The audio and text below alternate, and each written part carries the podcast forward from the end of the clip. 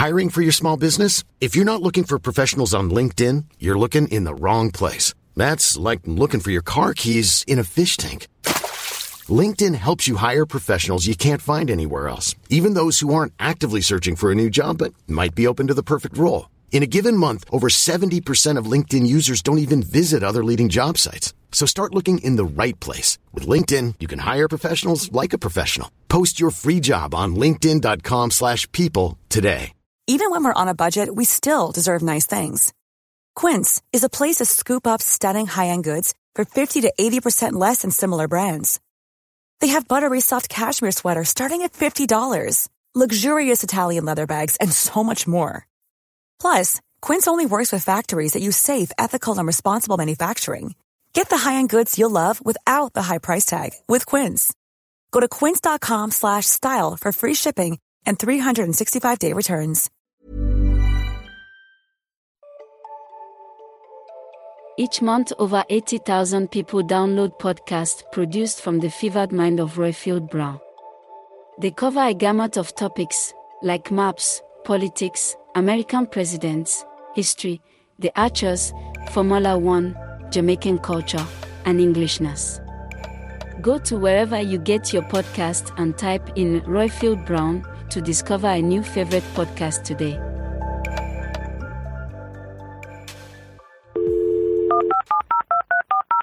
This podcast is a Royfield Brown production. Find others on iTunes. All right. Your Honor. This is Dumpty Dum, sponsored by managers.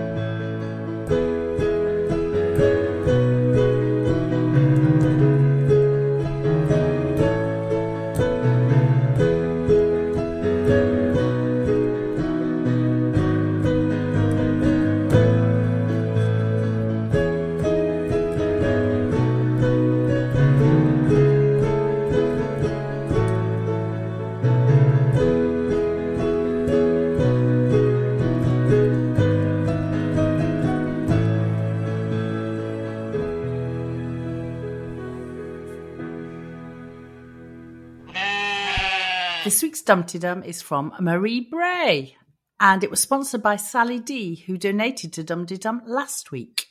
This is Dumpty Dum, the show about the reality docudrama that is centred on Ambridge in the heart of the Midlands. I'm the artful rogue who is Royfield Brown, and today I'm joined by the bowl of beautiful, tasty sprouts, who is Jacqueline Berto in Saint-Gwen in France.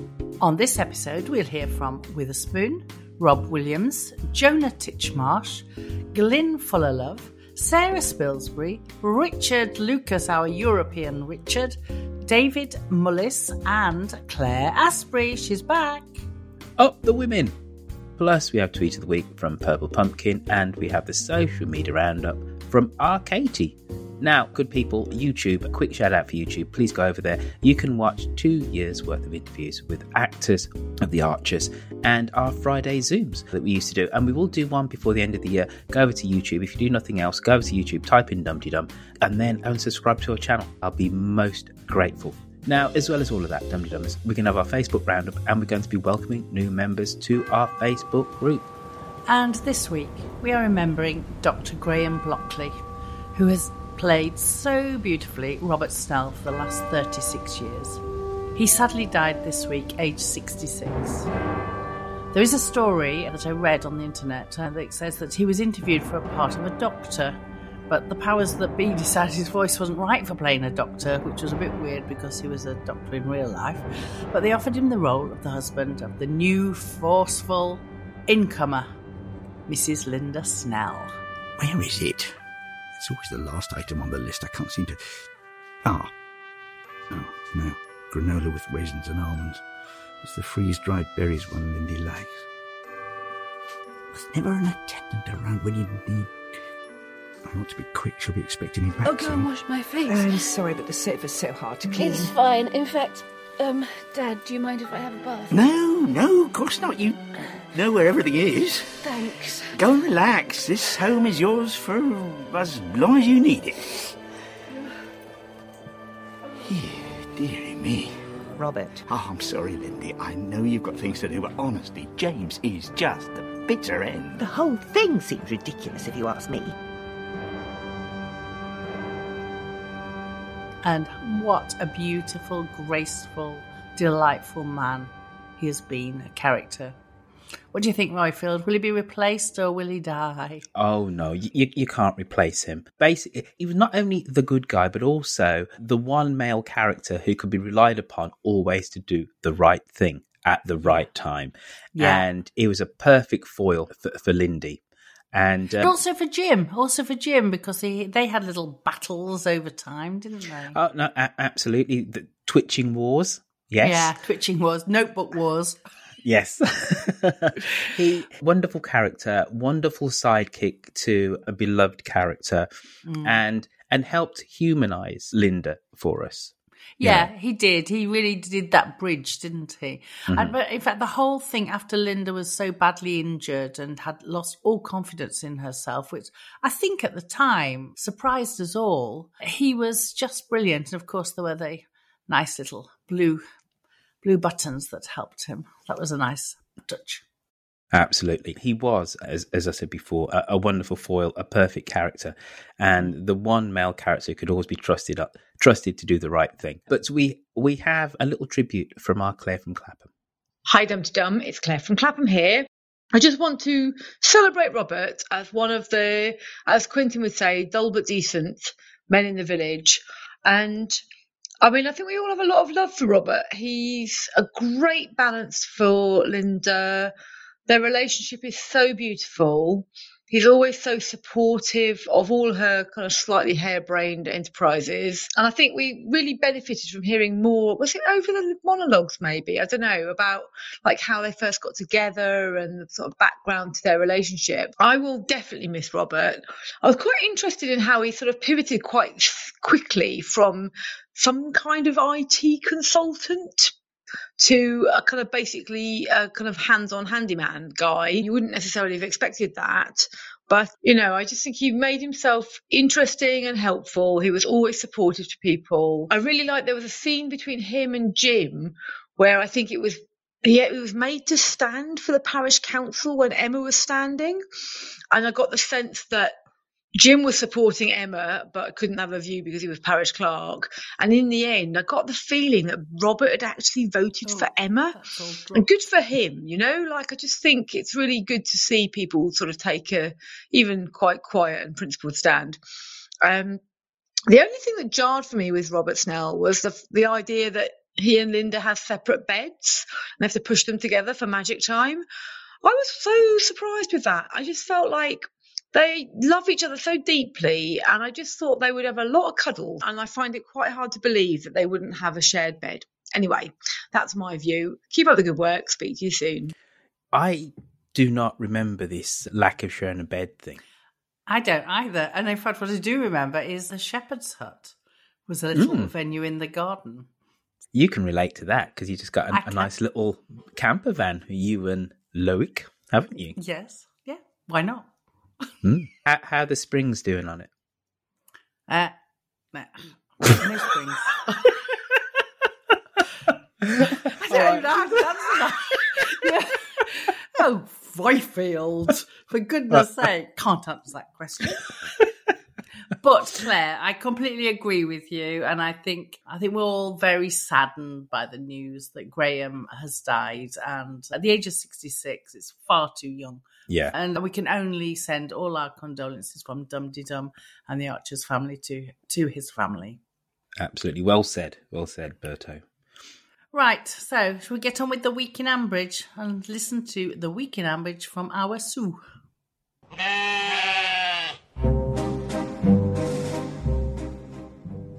Hello, lovely people. It's Sue, Queen or Tart on the Twitters. for another week in Ambridge.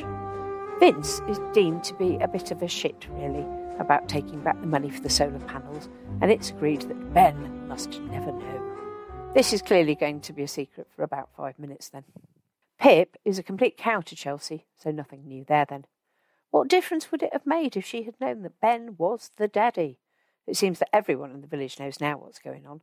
I am still waiting for a thermonuclear meltdown when Steph finds out that Ben chose Chelsea over her for a quick shag. Alice does good stuff at the rehab centre, although she almost didn't. She has come a long way. Chris was remarkably nice to her, and they are having an amicable divorce now. He is going to have a cottage on the estate, which will be rented out. Elizabeth doesn't appear to have booted Vince out, but just says that he's behaving like a spoilt brat at the moment. It all comes out that Vince wants his 40k back. Ben is going to give up his course and get a job, although everyone knows that's not going to solve anything. Chelsea does Brad's hair for the Hunt ball. I'm sure this will stop him getting arrested when they do whatever it is they're going to do. George offers to help at the forge, but only if he gets paid, and Chris unsurprisingly rejects his offer. He also rejects George's request to live in the cottage, as he's made a verbal agreement with Jacob to rent it. Oh dear, this is all going to go tits up, isn't it? Chris doesn't know anything about being a landlord. What about rental agreements and all that? I'm sure Usha will be able to advise on it. After all, it's something legal.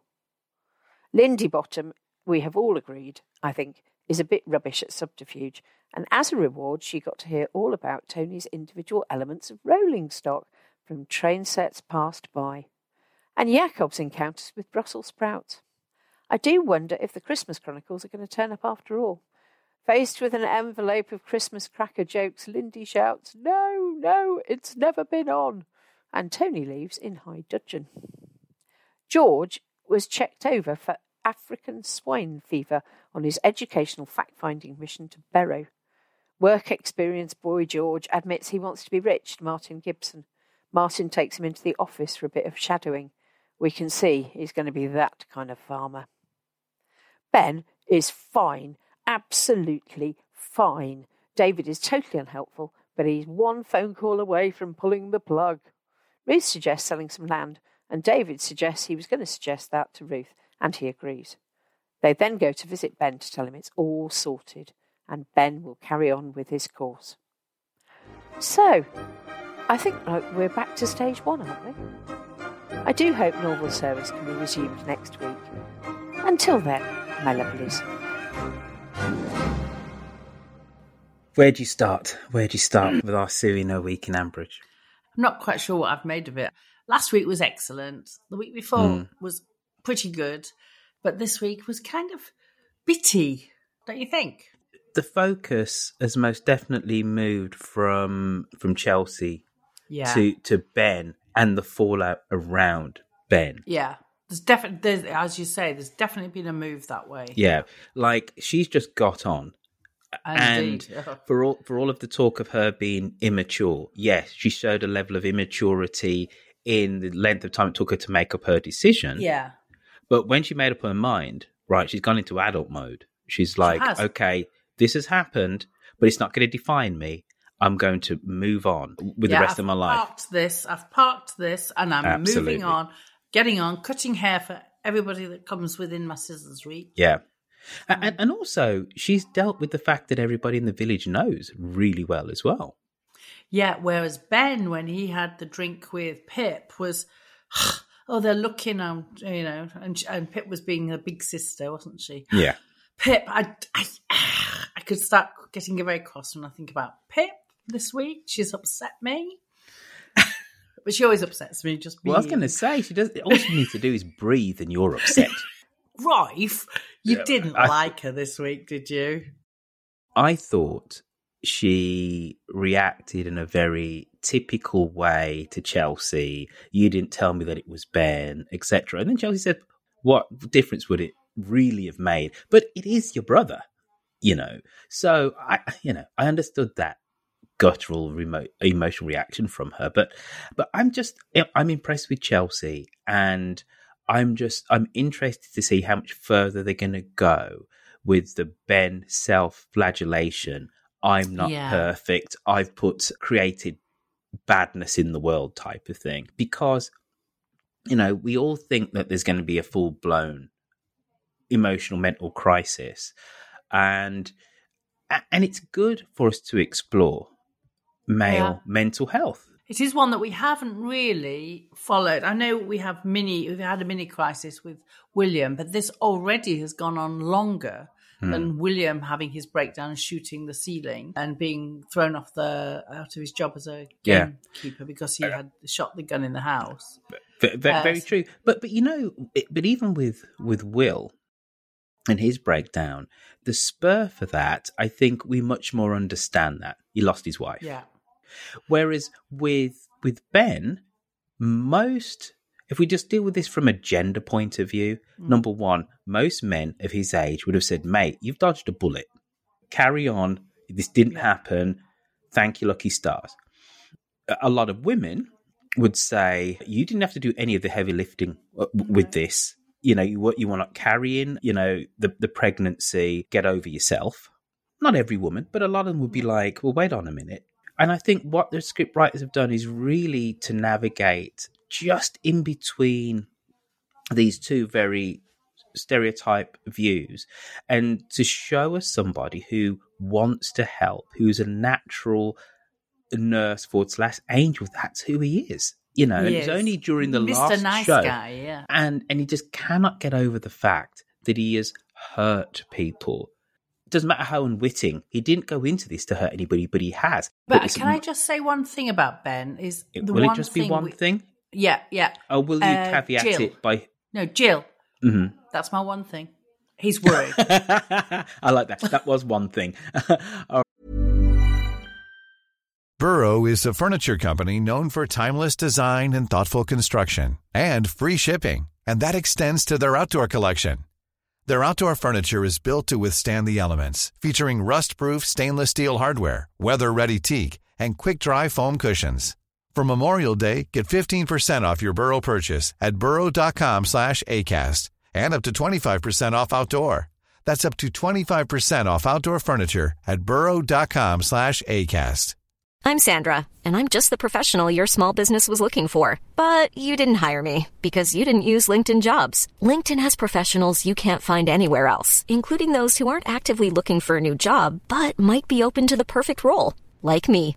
In a given month, over 70% of LinkedIn users don't visit other leading job sites. So if you're not looking on LinkedIn, you'll miss out on great candidates, like Sandra. Start hiring professionals like a professional. Post your free job on linkedin.com/people today. Wow. Nice. Yeah. What you're hearing are the sounds of people everywhere putting on Bombas socks, underwear, and T-shirts made from absurdly soft materials that feel like plush clouds. Yeah, that plush. And the best part? For every item you purchase, Bombas donates another to someone facing homelessness. Bombas. Big comfort for everyone. Go to bombas.com/ACAST and use code ACAST for 20% off your first purchase. That's bombas.com/ACAST. Code ACAST. Right.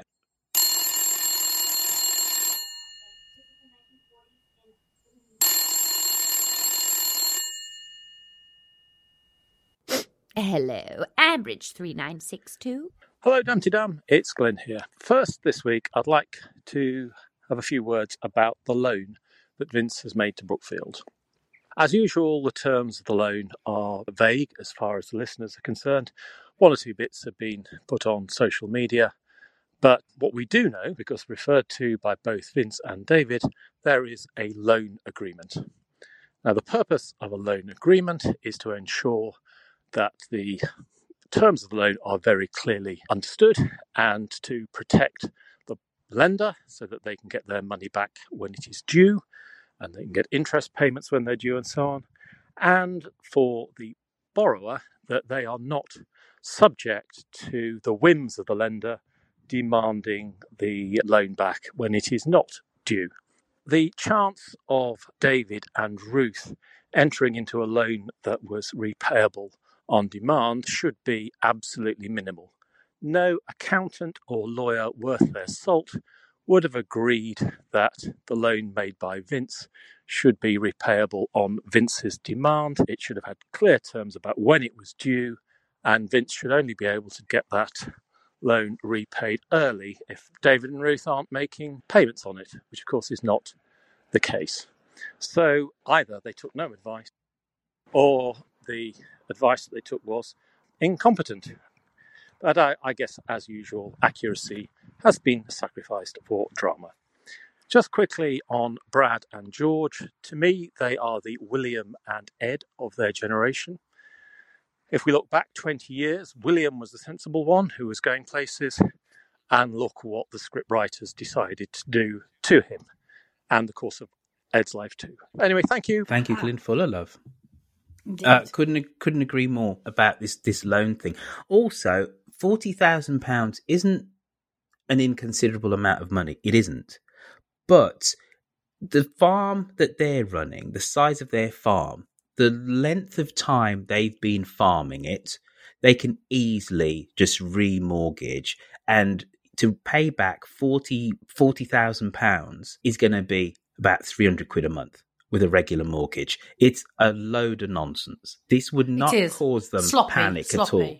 It is just a sloppy way of going on. They just haven't thought about it. In fact, I think we should slip in here Richard's call because... was it Richard? No, Rob. Sorry, Rob Williams' call. Make sense out of this, Rob, or throw more bricks at this ridiculous storyline. Rob Williams speaking again. The thing that's irritating me a bit is the whole storyline regarding Vince Casey pulling the loan for the solar panels. Now, I know 40,000 is a substantial sum of money. It's the sort of thing you would, bend down and pick up if you saw it in the street. But I can't get over the kerfuffle that's being made over it. Yes, it's fair amounts. But a couple of years ago, I cocked up a date. I knew our mortgage finished on my mother's birthday, which was the 12th of December. I just got the year wrong. I was a year early, and I had all the money gathered together, but I needed to raise 10,000. Oh, so I thought. Needed to raise 10,000 very quickly. Now, I'm retired. I've got no other real assets. I'm on a smallish private pension. I picked up my app, tapped a couple of buttons, and within minutes, I had 10 grand in my bank account from the NatWest. Now, I've got none of the resources, none of the collateral that somebody in a big farm could have. They must surely be able to raise 40 grand without selling off land or without doing whatever. They could just take out a loan. It's not that big a deal over about 4 or 5 years, reasonable rate of interest, nothing stupid that somebody like Vince Casey might want to impose. It just seems a dead end to me. It's a total non-story. Okie dokie. Hope everybody's keeping well, feeling good, looking forward to whatever's coming. See you soon. Bye now. He's spot on. He is, absolutely. 40,000 sounds initially like a lot of money. In this day and age, it's actually, in terms of getting a loan, it's actually not.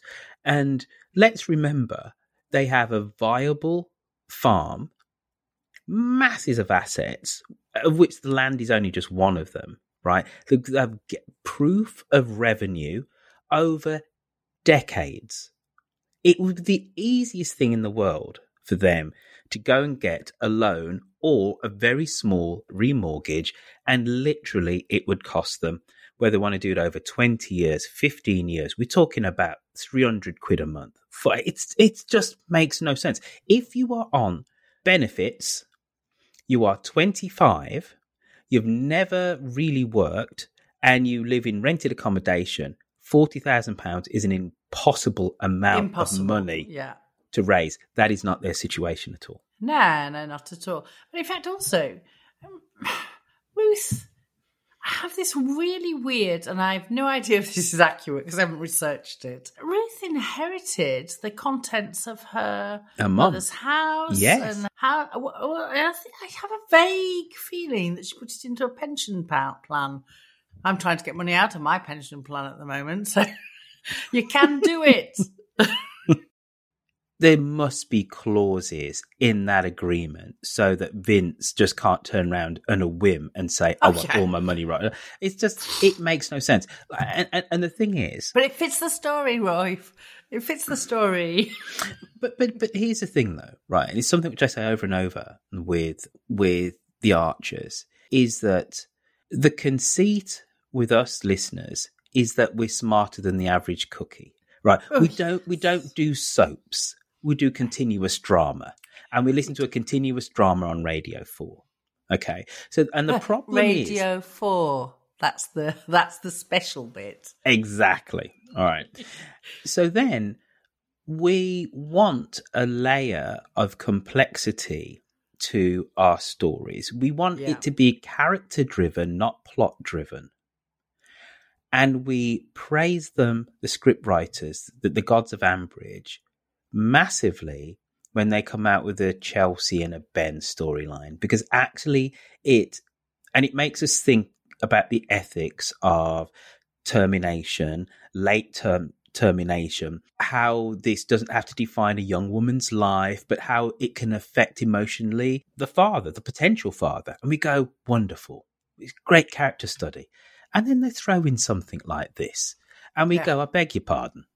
I've got myself a mortgage 3 months ago from a UK institution, and I can show income. It's not UK income. It's all US. And I don't own somewhere in the UK, and I got a mortgage. It's not hard if you can. That's very interesting, because I have a problem that Barclays have decided to tell me that I can't have a bank account because I've got a non-UK address. So I'm busy trying to move things around so that I can actually have money when I go to the UK. Well, that's interesting. Yeah, I think for me, I've always kept my parents' address. Yeah. So that's the difference. Yeah. And I do have a NatWest account there. I have a cooperative account there. Though I'm actually a non-UK dom. Yeah, because I'm never in the UK now. It's so complicated. But as you say, it's complicated for us that live abroad, but not for them. No, not for Brookfield. Very, very interesting. And thank goodness we've got callers who know what they're talking about. Brilliant stuff. Well, exactly. And do you remember, I think it was about 3 years ago, Glyn was in the House of Lords in front of a select committee talking about accountancy. Hey, baby, I hear the blues are calling, tossed salads and scrambled eggs. Mercy. Greetings, Royfield, Jacqueline, and all Dumpty Dummers around the world. It's Witherspoon and Angus Haggis here. 3 items on my mind today. First, are we going to have to listen to George Grundy and now also more of Martin Gibson in the near and far future? Martin has always been unlikable, but we have only had to take him in small doses. I know our favorite docudrama has to have its protagonists and antagonists, but young George so far is being drawn as so unlikable. In the States, there's something called a Q-score or rating. Here's the definition. A measurement of the familiarity and appeal of a brand, celebrity, company, or entertainment product. Used in advertising and media, the higher the Q-score, the more highly regarded the item or person is. Well, poor George must have a very, very low Q-score amongst us listeners. I feel the scriptwriters have made a terrible mistake with him, but I, as Royfield does, like nice people on the show. I hope that I just don't start turning off the proverbial radio when I hear him come on. Next, Alice, job well done. I'm so glad you're making progress. And was it on your mind as well? Was this the next step of Chris and Alice getting back together? Finally, Elizabeth, or Lizzie, or I'll call her Liz. I was very disappointed in her conversation with Ben this week. Besides the fact that she spilled the beans about the solar panels, which turned out to be a good thing, I was anticipating a really memorable moment in which she talked with Ben about her having an abortion and then going on to have a good life. Or she could have talked about her going through a depression in recent years and getting great help in therapy and with medication. But she did neither. A missed opportunity. Talk to you soon.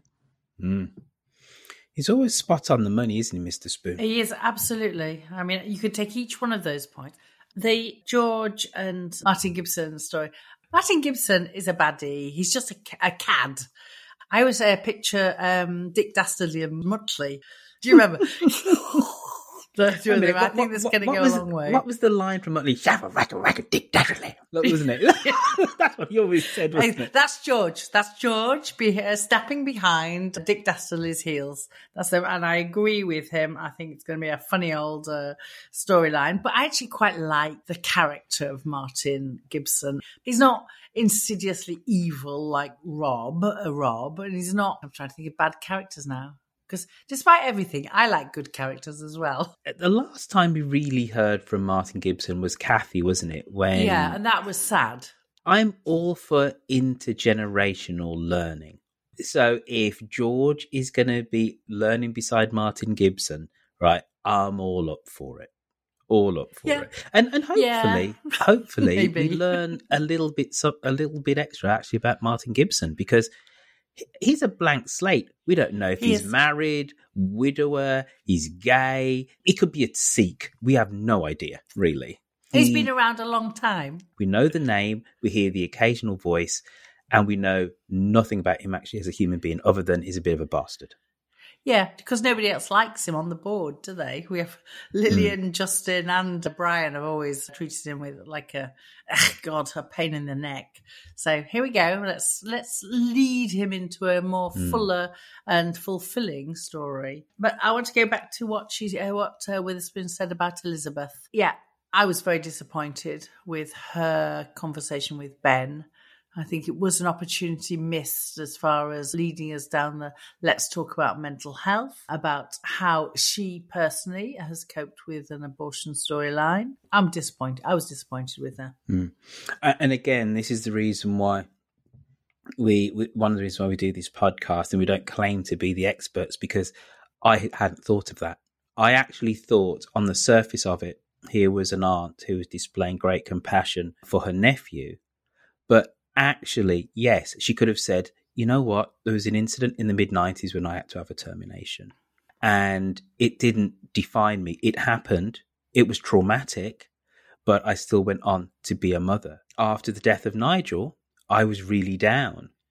And yes, I had my children, but I missed my partner, and I came to a really low point. Didn't say those things.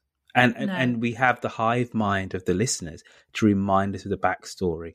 One of the regular criticisms that we've made in recent years of the scriptwriters, I know they've changed a lot more over the last few years, but I have the feeling that there is no continuity. There are people now writing who don't remember everything that we, the hive mind, I'm not including myself necessarily in that, because I'm not very good at, I have to look things up a lot to be sure of what I'm thinking. Sometimes I think I must have dreamed this.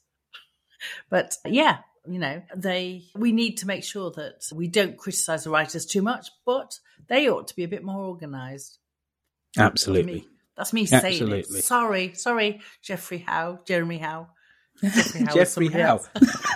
Yeah, let's blame somebody like Jeffrey Howard. It's Jeremy Howard. Sorry, cut all that out.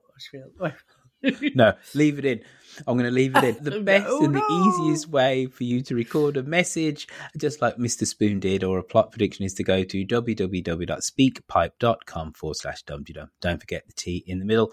And also there is a link in the show notes. We need your calls in by 6 p.m. on a Sunday UK time, so that Royfield and I can record 10 p.m. in France. And what time is it in California? 1 p.m. How lovely. I've just had dinner and he's about to have his lunch. Please keep your call to a maximum of 2 minutes, and bear in mind that you need to be at least 18 to take part. Guess what I had? I've already had my lunch, actually. I had a big baguette. I've only just thought of that. Oh, baguette, fromage, jambon. What was in it? It was a shawarma. Now, good people, we need your help, because this is the People's Podcast. There are a few things you can do. First off, if you haven't done so already, hit the subscribe button on whatever podcasting platform you're listening to us on. And if you wouldn't mind so much, if you could go over to Apple Podcasts, please give us a review. There is a link in the show notes of how to do this, and also with a YouTube video, because you actually don't need an Apple device to be able to go do this. So have a look there, because the thing is, the more reviews we get, the more listeners we actually get for the podcast. Now, the third and the final thing you can do is consider becoming a patron. Patron is a way of tipping creators, and there are different levels with different rewards. So just go to patreon.com, search for Dumpty Dum. We'll be chuffed to bits to have your support. You can be a sponsor of this podcast, just like Sally D has become by joining us on Patreon. Now, we've got a little quick advert here. If you would like to spend an evening with Sunny Ormond, who plays our Lillian from The Archers, she's doing an event on Saturday, November the 26th, that starts at 1900 hours. Tickets cost £16.76, which includes a glass of mulled wine and a warm, not hot, mince pie. It's taking place at Ilmington Village Hall, which is postcode CV364LD, which is just a short drive south of Stratford-upon-Avon. Tickets are available on Eventbrite, and we'll put a link in the show notes, won't we? We will indeed. Now, before we go back to our calls, don't forget you can send us an email if you don't fancy hearing the sound of your voice by going on to dumdydum.com and hitting the Contact Us link. So that's Mr. Spoon. Now it's Sarah Spilsbury. Hello, Mr. Brown, bonjour, Madame Berto, and greetings to Dumpty Dummers everywhere. It's Sarah from Smethwick here. I'm sure many other listeners, especially in the UK, found George's comment about give me 5 years reminiscent of Del Boy and Rodney. This time next year we'll be millionaires. And in this case, it's George who's a plonker. Less to do with Martin Gibson being a shark, and more due to his shonky maths. I also laughed when Chris, who himself isn't the sharpest knife in the box, pointed out he can't get paid for watching. Not strictly true, but I doubt George has the wherewithal to be an MVQ assessor or time and motion consultant. And was his going to the pig unit in light of Emma's mysterious headache a hint at some future agricultural contagion storyline? Too obvious or too much of an agricultural storyline? The Archers, as a tribe, were their usual awful selves. Pip, in particular, made it all about her when she spoke with Chelsea, even when she made out she was apologising. I fail to see why Ben has to be so all or nothing and could simply defer his course rather than ditch it. And as the loan by Vince was retracted from spite, I think they should have made an equally passive-aggressive offer at repaying him, direct debit to Casey Enterprises at £3 a week. You can tell I've been looking at historic rent arrears at work this week, can't you? And finally, the Christmas Chronicles, the next BBC publication, the perfect stocking filler for the Archers fan in your life. Remains to be seen. Anyway, with that, I'll let you crack on, and ta-ra a bit. Thank you for that, Miss Spilsbury. Ta-ra a bit. Yeah, this time next year, Rodney will be millionaires. Yeah, exactly. There's been so much of that. I mean, I've quite admired that in George this week, and I think you're quite right, Sarah, in picking up on the give me 5 years and this all will be mine. There's so many soaps and so many comedies that we've got people saying that. But I don't want to think of George as a comedy character. Well, I've said he looks like he's like Nasher, so I've probably doomed him now. But I thought interesting, he was isn't it? You're mixing Motley. Up your cartoon dog. Yeah. Well, Sarah, your call prompted me to look where Smethwick was, because I thought Smethwick was in Leeds, not Birmingham. Sorry, Roy, I've let you down again. And here's the thing, it's pronounced Smethwick, and Smethwick isn't actually Birmingham. It's the metropolitan borough next to Birmingham. Oh. Sandwell is the borough. Bearwood is lovely. Bearwood's really nice. And there's a big, is it a Hindu or is it a Sikh temple? Massive temple. I think it's a Sikh temple, looking at Google Maps as we speak. Mm-hmm. Malcolm X famously in the 60s went to Smethwick because there was lots of racist right-wing activity, and he went there to show solidarity for the recently arrived immigrants there. Wow, that's an amazing piece of information. Mm-hmm. Anyway, moving swiftly on. Sarah, we love it whenever you call in. And now we're going to go to somebody who is crowing. It's Jonah. Aha. Hi, this is Jonah from Newcastle, also known as Jonah Man Jazz. My first call in since before the lockdown. Got a couple of points to make and then a plot prediction. So first of all, I've been enjoying all the young people, Brad, George, Mia, all those. I think they're doing them really well. Chelsea as well. I think they're portraying them really well. Also, Ben, I've found his mental health issues to be very believable for how he's been portrayed. Also enjoying Martin Gibson, who's one of my favourite characters. Yeah, my last call in, I felt like I got short shrift from some of the presenters for describing Vince Casey as an arsehole. I think I detected people thought I might be being a bit sort of anti-working class and prejudiced against his accent. But I kind of like to think now that I've been vindicated to some extent, but not sure if everyone will agree. And for my plot prediction, I've held this view for quite some time, and I don't think anything's happened on Mike to prevent it being a possibility. But I think that Joy's daughter has died, and Joy has come to Ambridge to escape the memory of it, and she hasn't quite accepted it. I've thought this for some time, pretty much straight after Joy came in. And just the way she was talking about Rochelle, it seemed a little bit strange, the way she talked about her. But someone may be able to quote something that prevents that possibly being true, but that's my prediction, and I'm sticking to it. So I'll speak to you soon. Bye-bye.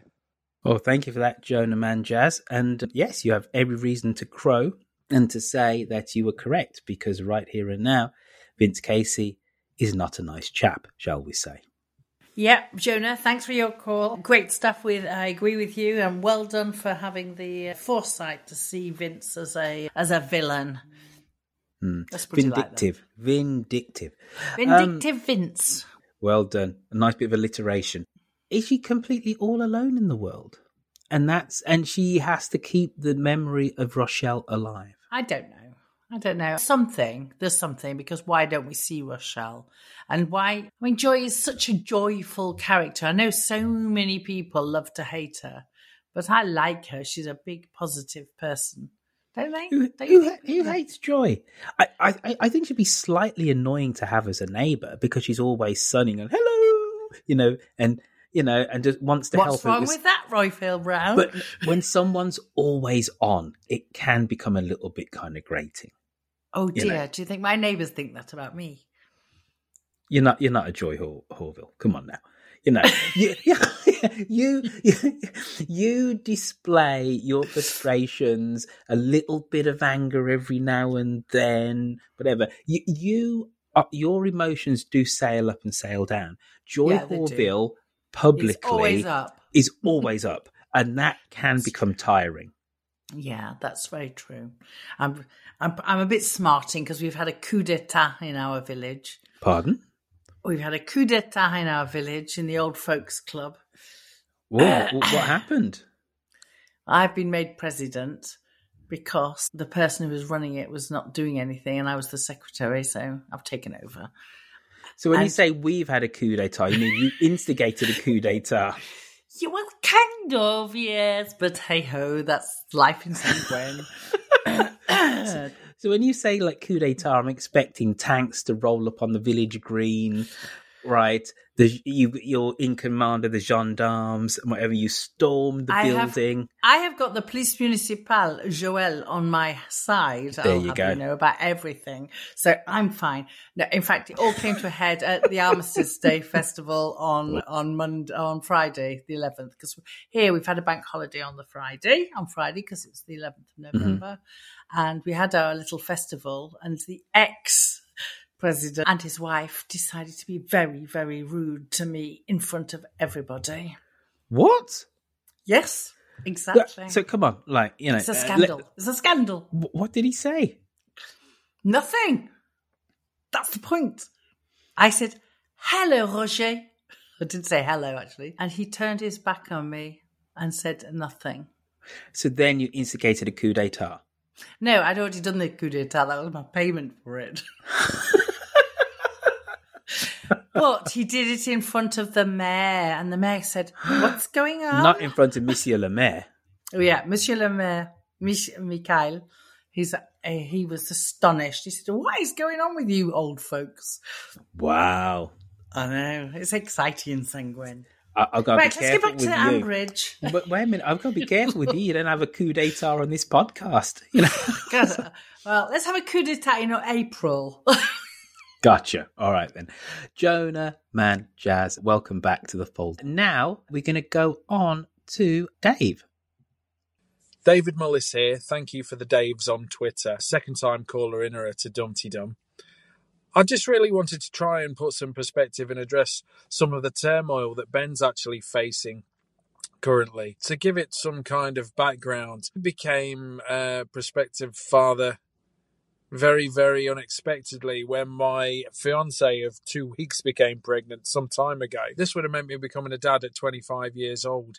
And really the mental turmoil and lack of assistance that I felt and the thoughts I had were very much my own, and there was not really anyone I could turn to, no one to confide in, because society does point to the fact that ultimately it's the mother's body, the mother will make the decision. Really, I had more involvement, or as you would class, more feeling and more thoughts on what would happen purely because I was in a loving relationship with the mother-to-be. Now with Ben, this was a one-night stand. Where's he going to go? What's his head going to tell him? What does he do? He clearly has no way to deal with this, no coping mechanism, no one to confide in. His brother was there and he's soon outgrown him. Other family members such as Leonard have tried to help him through, but there's no real end to it at the moment. And I think this is something that really the script writers have really looked at and tried to review properly and effectively with thinking, yeah, there isn't a lot there for a father or a father-to-be, or particularly from this point of view, where it's as a result of a one-night stand and then a termination, and the father is at conflict with how he feels. Now, just to give you an update on what happened with my situation, the decision that myself and my then-fiancé came to, well, he's currently 19 years old in December. Thanks. What a lovely end. What a lovely end. Gosh, what a lovely call. Yeah. Thank you so much, David. Dave, thank you for the Daves. It is thank you, Dave. It was a great call. A bit of personal insight. And that's what is so lovely about The Archers, isn't it? It gives you, it touches onto real life stuff.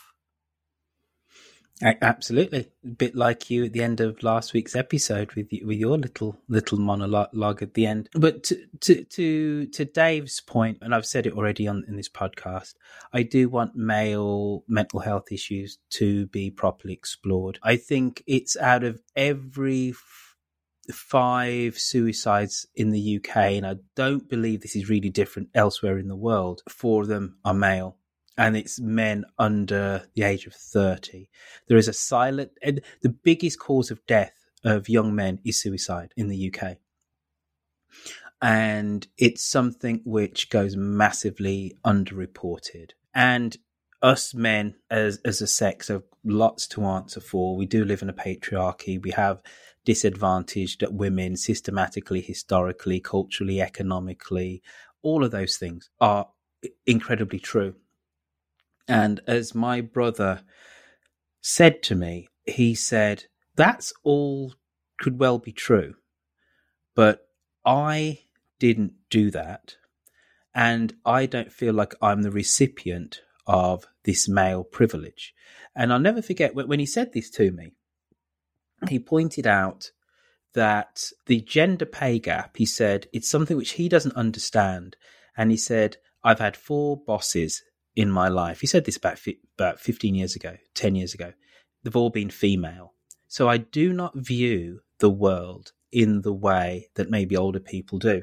And there's a massive truth there that things are changing, not changing fast enough. But if you are a young man, you do look at the de-emasculation of society, that we now covet skills which are essentially, at least things that we say women are better at. Communication, jobs of brute strength, etc., or where aggression was needed, are not de rigueur anymore. It's not what we say we want in society. Lots of men don't have an outlet for aggression in a natural way. Lots of men don't feel that they have the camaraderie of other men. You can't show weakness. Absolutely. So this Ben storyline is important in so many different ways. And if they are going to really explore male mental health issues, Ben needs to fall further. Oh dear.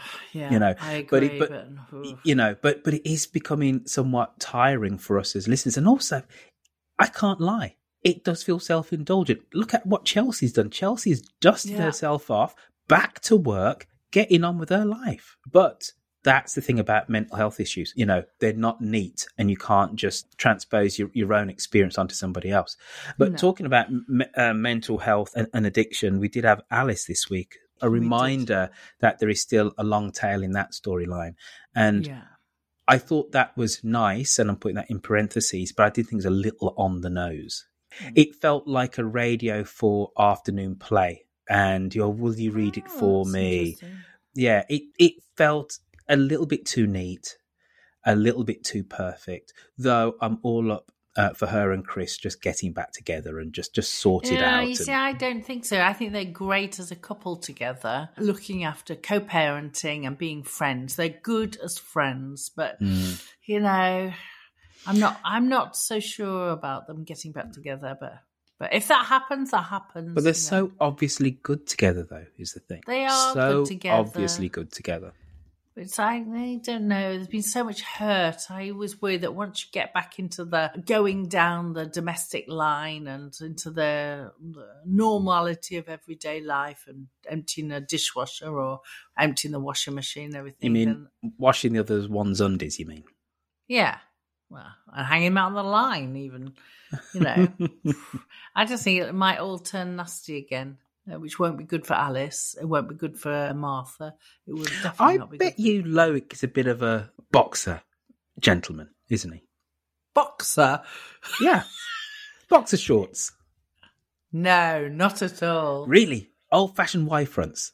Yep. Wow. Thank God he doesn't listen to this.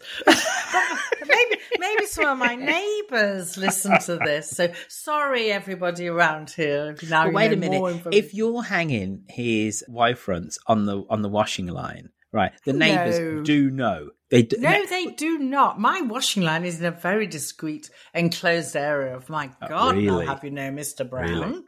Yeah. Okay. Yeah. Look, for goodness sake.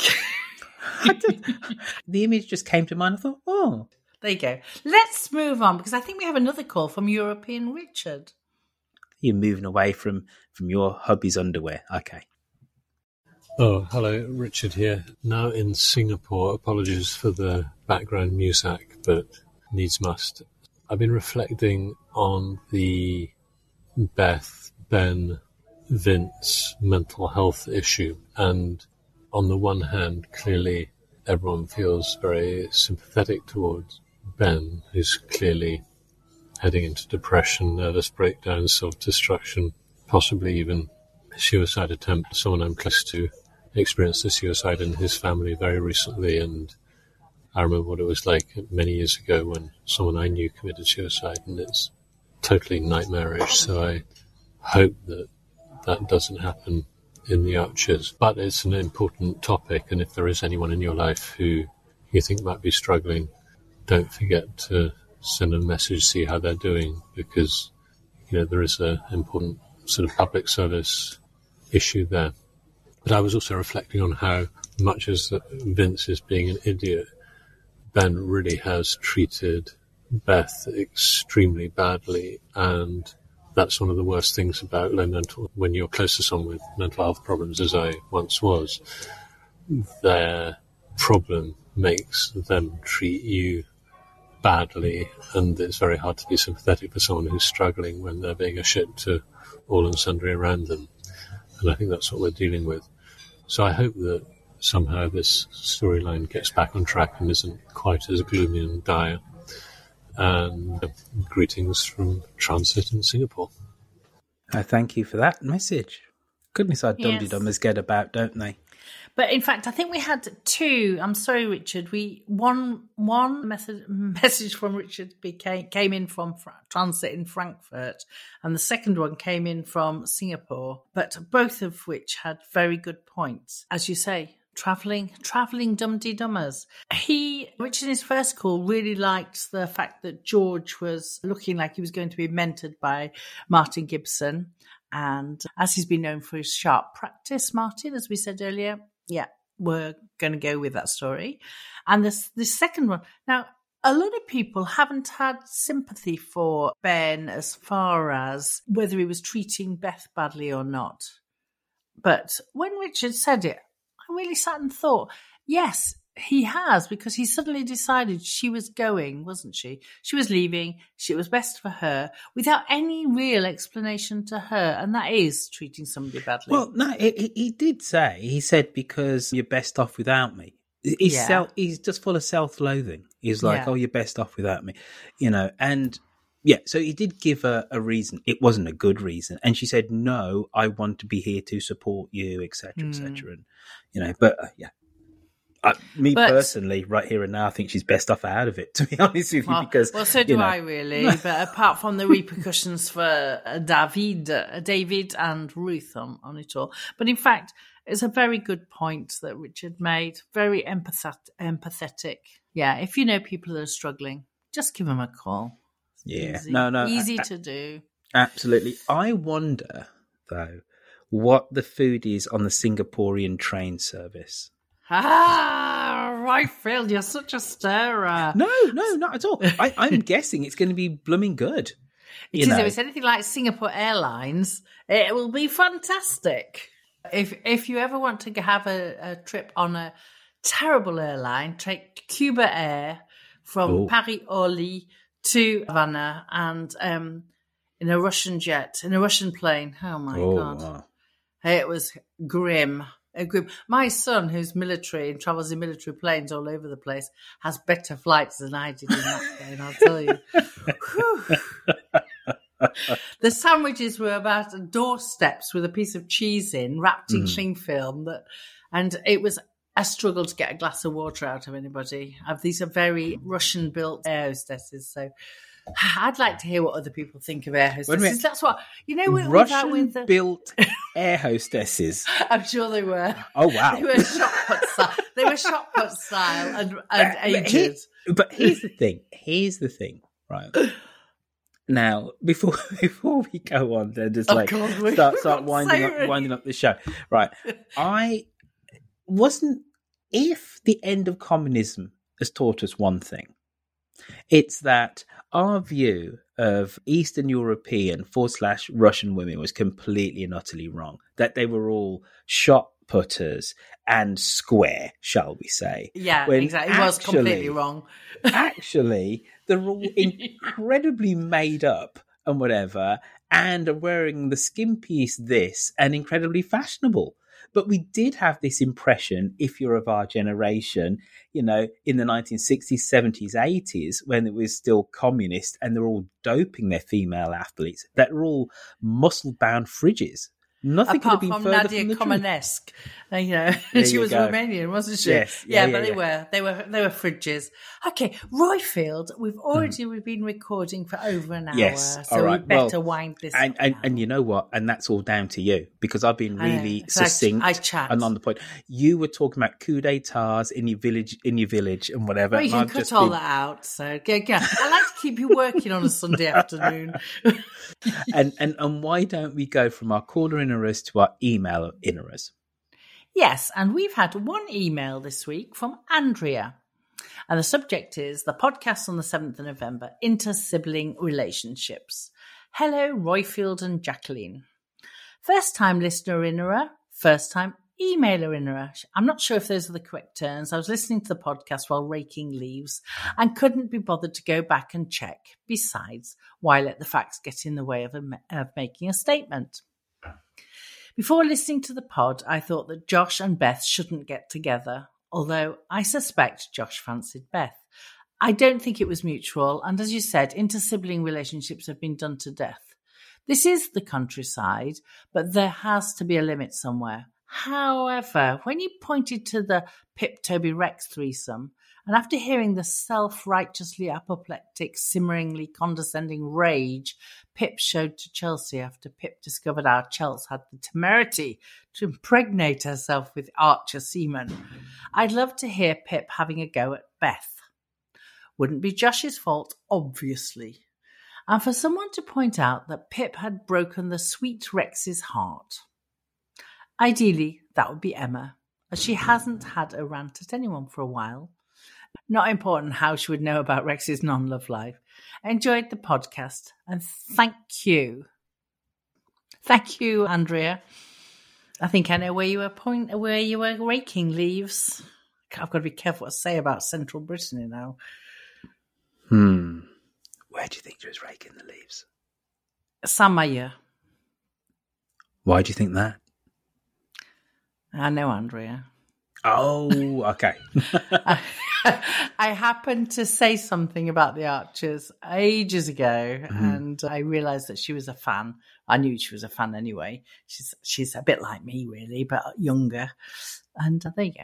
So let's hear about our Fox Facebook posse now. Hey up my ducks, it's Katie here, at KTPland on Twitter and Instagram. First we have the not-so-lovable rogue, George. Amanda Kiteley is suspicious of George, aren't we all, and wonders whether he gave Emma something to make her feel poorly. The plot thickens.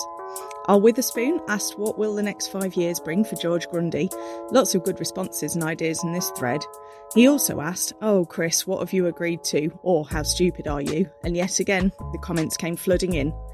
Lillian McCarthy was enjoying George being like a rabbit caught in headlights, and Darcy Jorgensen was as shocked as the rest of us at the George and Martin combo.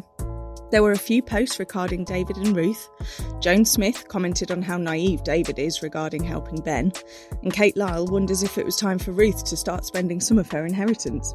The other person who featured in a lot of posts was Vince. Ugh. Our Sandra had hoped that Elizabeth would be firmer with him. While Witherspoon asked if anyone can remember what the original terms were for Brookfield repaying Vince. Well worth a look if, like me, you need a reminder. Laura Payne wanted Beth to sort out her father, and Paul Newman spotted that Vince had sorted Beth out and bought her a new car. Brilliant. In other news, Sue Margetson said that Pip is a self-centred, irritating twit, and not just from this episode. Fiona Siobhan Powell shared her Dumpty Dum roulette game. Check it out and maybe play along yourself. I've been having great fun. The other best news, RP and Q finally met after all this time.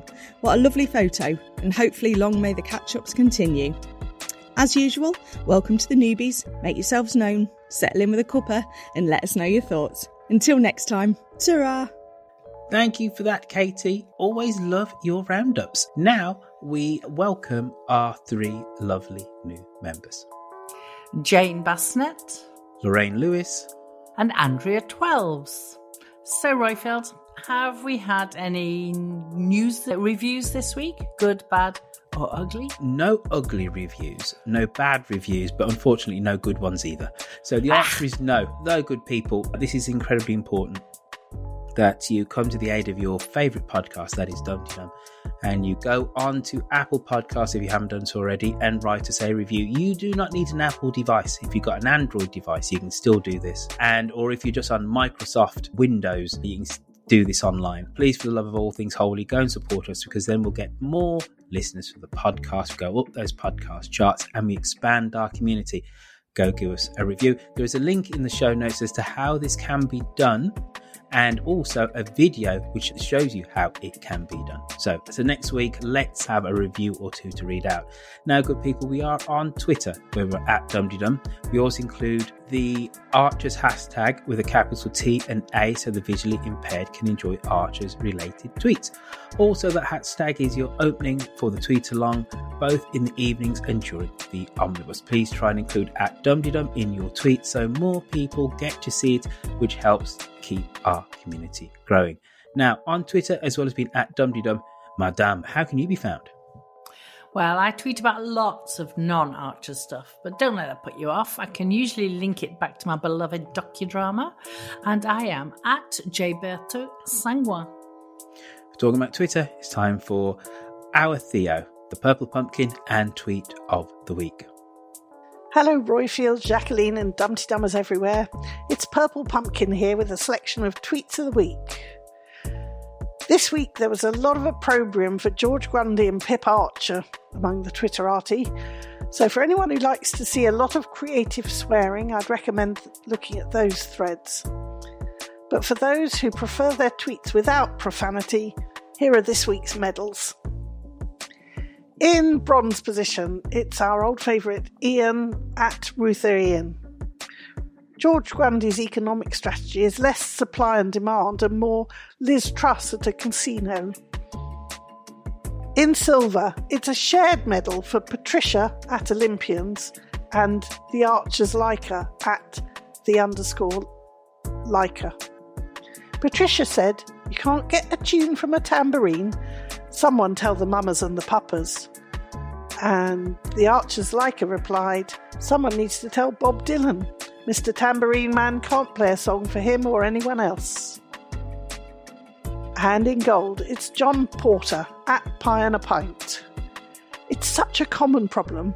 Going into a clean energy partnership with a vindictive butcher, your son shacking up with his daughter only to then impregnate a local teenager while they were on a break. It's responsible for an estimated 23% of business failures. Well, that's it from me. See you all again next time. Thank you, Theo. Don't forget, as well as Twitter, and we've dealt with Facebook, you can find us on the other social media platform, which is Instagram, where we are at Dumpty Dum. So please follow us there, and where you'll be keeping Katie company. And thanks as ever to all our contributors. We really, really appreciate that you make the effort to comment on Facebook, on Twitter, and make your calls. And thank you to all those people that look after our social media, Shambridge for her voices, and to our podcasting godmother, Lucy B. Freeman. Can I tell you my bit of news for you tonight? Go on. Your mate Tony's been eliminated from Strictly Come Dancing. To be fair, it's not really my mate. Never met him before. But I know, but the only time we've ever talked about Strictly, you said, just vote for Tony, what's it? Tony Adams.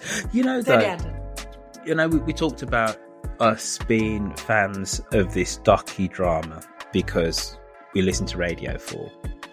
When I first started listening to Radio 4 in the 80s, Desert Island Discs was always about captains of industry. Oh, now we have blah, blah, blah, blah, blah. He's the chairman of ICI. And they always had Beethoven or Mozart or whatever as, you know. And you said to yourself, no, it's not. This is not your favourite music. But you're saying it because you think that it should be. So I'd never listened to Desert Island Discs in years. I hated it, right? I said everything that's wrong with Radio 4 can be summed up in Desert Island Discs. About 10 years ago, somebody said, "Have you heard Tony Adams on Desert Island Discs?" And I went, "I hate the show." I went, No, you've got to listen. What an honest depiction of a dysfunctional life. It was amazing. He was so honest. And then his music choices were just all over the place. And he was like a magpie. And he says, "I'm picking this piece of music because it reminds me of my black friends. I'm picking this piece of music." It was wonderful. And I know that program is so completely and utterly changed now. They have people with real personalities who aren't playing up to what their supposed image should be. And he talked about male mental health issues. This is a nice little bookend to be talking about Tony Adams. So if people don't know, and especially people from around the world, Tony Adams was the ex-Arsenal captain and ex-England captain in the 90s, possibly to the early 2000s. And he becomes the captain of Arsenal, I believe, at the age of like 19. He's very young. And very obviously, he's gone from being a wunderkind footballer as a kid, and then he transitions to become a professional footballer. And because of that, his parents didn't give him any personal boundaries. He was drinking very young. And he said, "I was pissing the bed and soiling the bed as a young adult, and my mum would just take the sheets and just wash them. And he was playing for Arsenal. He struggled with so many demons whilst having this really strong, commanding face, because he was the captain of his club, but wildly out of control. And also talked about the fact that he came from this quite cloistered, white, working class upbringing, and then going into the Arsenal dressing room and then seeing people of other cultures, young black men, and learning about other cultures. So Tony Adams, in one way, he typically is that white middle-aged man can't dance, but his story is really fascinating, and it's one where he's been very honest about his shortcomings, and he talks about his depressions and his demons, and because he's been able to do that in public now, it's been very cathartic for him.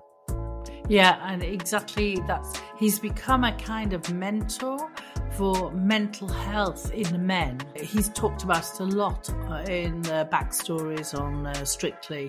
I mean, an absolutely fantastically open guy. I mean, I know nothing about football. I know almost as much about football as I do about Formula One. But... Well, he couldn't dance for toffee, but what a great guy. I mean, he's dealt with those demons, and he should be proud of himself. And in fact, I'm saying he was a limiter, he was thrown off, but in fact, he retired because he sustained an injury last night. Well, that's a typical footballer, isn't it? And he was in the dance-off and decided not to dance again. So I wanted him to go because I am all Team Hamza. Go Hamza. Indeed. Au revoir, bonsoir. Au revoir, bonsoir. I hope you don't mind. I had a little read of Catch-22. It's cracking stuff. Searing indictment of the futility and absurdity of war. Well, yeah, quite.